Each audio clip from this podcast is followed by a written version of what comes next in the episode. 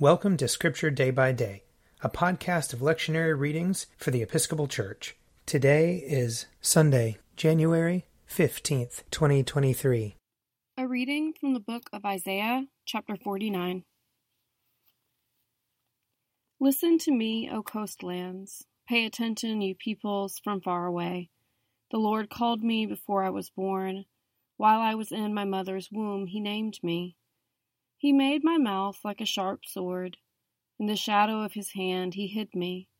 He made me a polished arrow. In his quiver he hid me away. And he said to me, You are my servant, Israel, in whom I will be glorified.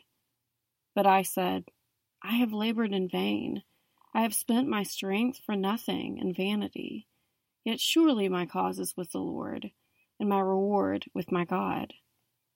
And now, the Lord says, who formed me in the womb to be his servant, to bring Jacob back to him, and that Israel might be gathered to him. For I am honored in the sight of the Lord, and my God has become my strength.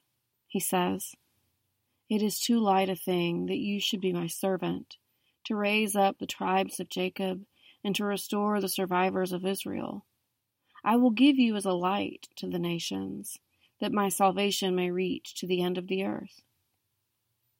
Thus says the Lord, the Redeemer of Israel and his Holy One, to one deeply despised, abhorred by the nations, the slave of rulers. Kings shall see and stand up, princes, and they shall prostrate themselves, because of the Lord who is faithful, the Holy One of Israel, who has chosen you. Here ends the reading. Psalm 40 I waited patiently upon the Lord. He stooped to me and heard my cry. He lifted me out of the desolate pit, out of the mire and clay. He set my feet upon a high cliff and made my footing sure. He put a new song in my mouth, a song of praise to our God. Many shall see and stand in awe and put their trust in the Lord. Happy are they who trust in the Lord. They do not resort to evil spirits or turn to false gods. Great things are they that you have done, O Lord my God. How great your wonders and your plans for us! There is none who can be compared with you. Oh, that I could make them known and tell them, but they are more than I can count. In sacrifice and offering you take no pleasure. You have given me ears to hear you. Burnt offering and sin offering you have not required. And so I said, Behold, I come. In the roll of the book it is written concerning me. I love to do your will, O my God, your law is deep in my heart. I proclaimed righteousness in the great congregation. Behold, I did not restrain my lips, and that, O Lord, you know. Your righteousness have I not hidden in my heart. I have spoken of your faithfulness and your deliverance. I have not concealed your love and faithfulness from the great congregation. You are Lord. Do not withhold your compassion from me. Let your love and faithfulness keep me safe forever. For innumerable troubles have crowded upon me. My sins have overtaken me, and I cannot see. They are more in number than the hairs of my head, and my heart fails me. A reading from the first letter of Paul to the Corinthians. Paul, called to be an apostle of Christ Jesus by the will of God and our brother Sosthenes, to the church of God that is in Corinth, to those who are sanctified in Christ Jesus, called to be saints, together with all those who in every place call on the name of our Lord Jesus Christ, both their Lord and ours, grace to you and peace from God our Father and the Lord Jesus Christ. I give thanks to my God always for you because of the grace of God that has been given you in Christ Jesus.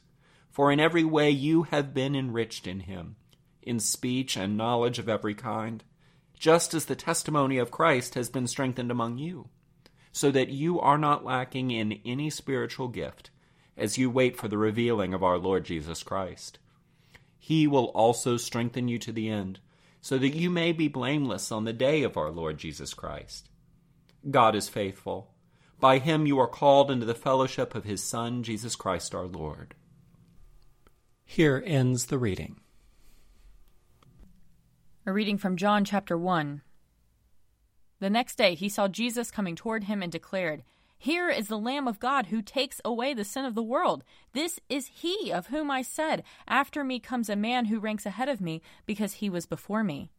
I myself did not know him, but I came baptizing with water for this reason, that he might be revealed to Israel. And John testified, I saw the Spirit descending from heaven like a dove, and it remained on him. I myself did not know him, but the one who sent me to baptize with water said to me, He on whom you see the Spirit descend and remain is the one who baptizes with the Holy Spirit. And I myself have seen and have testified that this is the Son of God. The next day, John again was standing with two of his disciples, and as he watched Jesus walk by, he exclaimed, Look, here is the Lamb of God. The two disciples heard him say this, and they followed Jesus. When Jesus turned and saw them following, he said to them, What are you looking for? They said to him, Rabbi, which translated means teacher. Where are you staying? He said to them, Come and see. They came and saw where he was staying, and they remained with him that day. It was about four o'clock in the afternoon. One of the two who heard John speak and followed him was Andrew, Simon Peter's brother. He first found his brother Simon and said to him, We have found the Messiah, which is translated anointed. He brought Simon to Jesus, who looked at him and said, You are Simon, son of John. You are to be called Cephas which is translated Peter. Here ends the reading.